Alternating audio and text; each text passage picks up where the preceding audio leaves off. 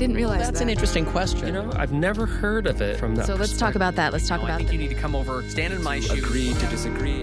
Hey there, it's Julie. Happy holidays. We're taking some time with our families this week, but I wanted to pop in and just thank you for listening to Top of Mind. We launched our weekly format early in 2022, and it's been really gratifying to see your response. One listener who lives in Kentucky wrote to say that he appreciates the way Top of Mind gets him thinking about other people's point of view on complicated problems. I think I've always felt hopeful after listening to the episodes, never hopeless, he writes. Another person who's a truck driver emailed to say he listens while on the road. Quote, I feel like I'm becoming a better, more educated person every time I listen to Top of Mind. And if you'll indulge me just one more, we have started this new series called Stick With It, where we talk to people about a time they encountered a challenging perspective and chose to lean into that discomfort with curiosity rather than feeling threatened and shutting down.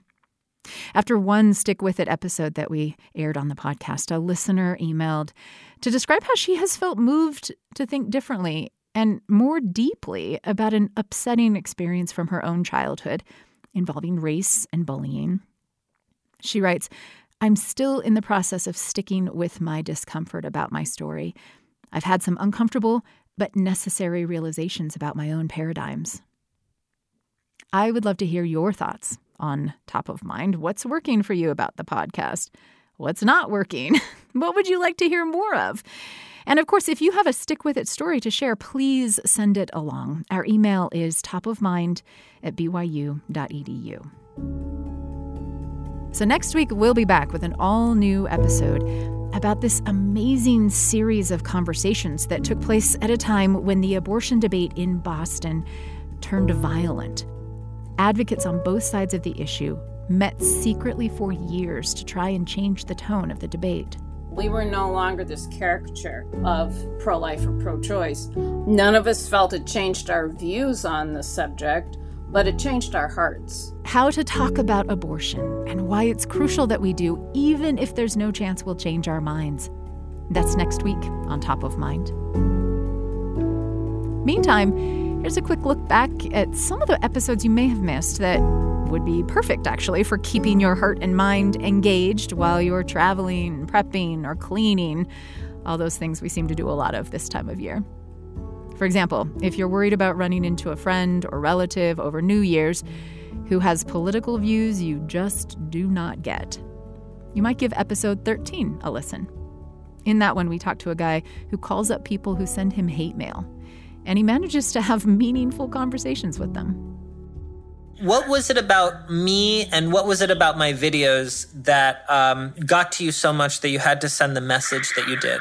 I'll tell you what, it was one little thing. You called it racist for somebody to say that the black community and the minority community has a criminality problem, black on black crime. I do believe that rooting a conversation in the personal is really what allows you to access someone. And and I say that conversation feels like a dance to the sport of debate because it's a dance that feels more fluid. It's an improvisational modern dance, to, to specify it. And there's a fluidity to it, and there's um, an organic, creative spirit to conversation that feels more rooted in love, whereas debate feels more rooted in opposition. How can you empathize with someone you deeply disagree with? You know, uh, this is a very simple answer, um, but I don't think you really have to try to empathize with them when you engage them in conversation. Empathy just sort of happens when you hear someone's voice and they're telling you about themselves and you're telling them about you.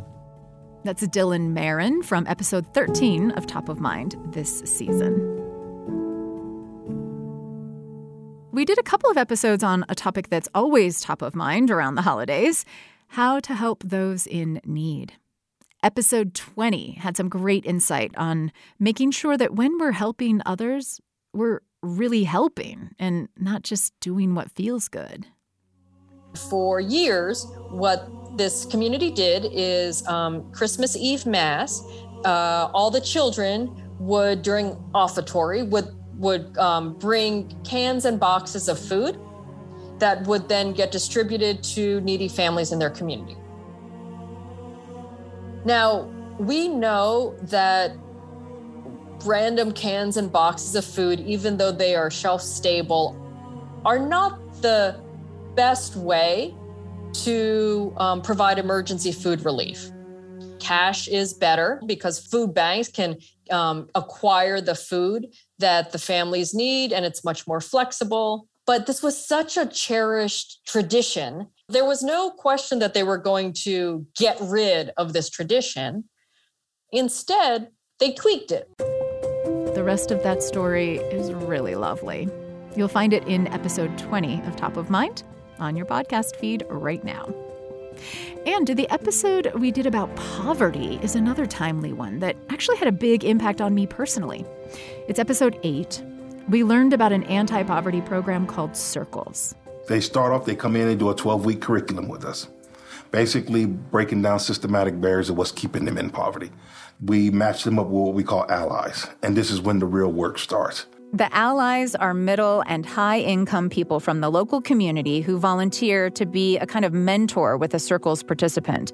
They meet weekly to set goals and work on helping the individual who's in poverty overcome whatever barriers they're facing. And what we really want to do is structure a whole new circle around the family.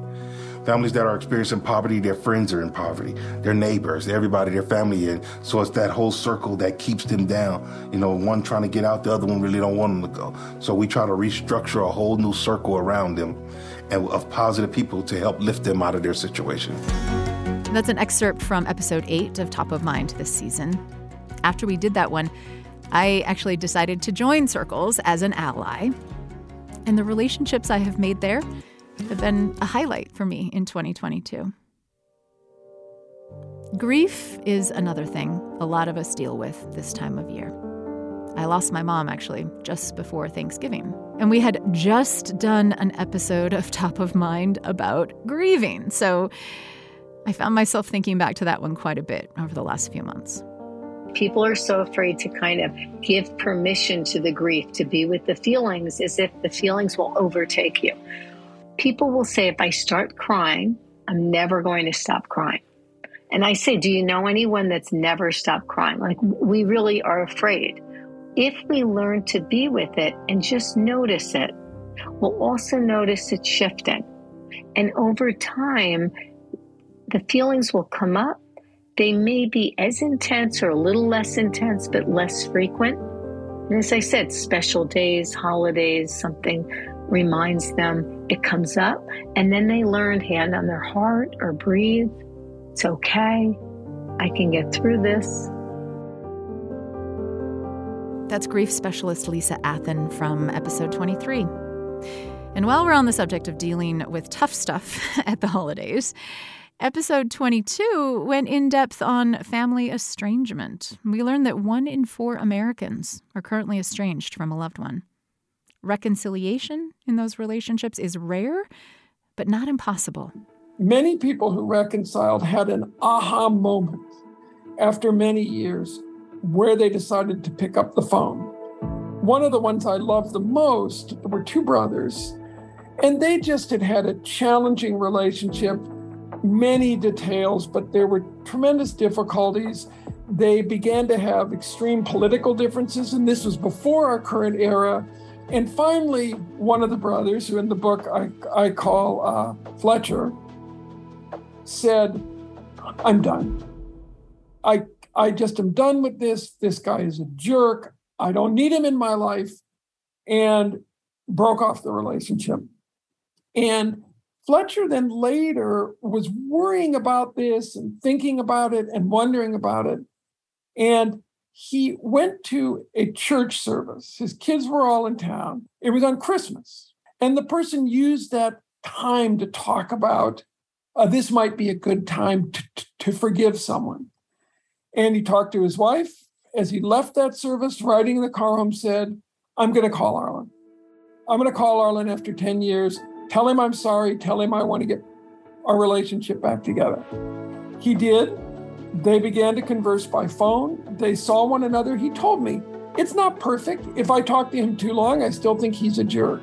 But he said, I don't have to wake up in the morning thinking, why haven't I talked to my brother in 10 years? He said it was like carrying a heavy backpack. It was just carrying this heavy backpack around, and now it was gone. There's a lot of really frank advice in that episode about how to reconcile family estrangements, when to try, and when it's probably best not to as well. It's episode 22 if you want to look that up. And we've only scratched the surface, really. So I hope you enjoy a little binging if you're catching up and have some time on your hands as the year wraps up. Thanks for taking time to feel the power of thinking again with us in 2022, and happy listening as we roll into the new year. We'll be back next week with that brand new episode. Top of Mind is a BYU radio podcast. I'm Julie Rose. We'll talk soon.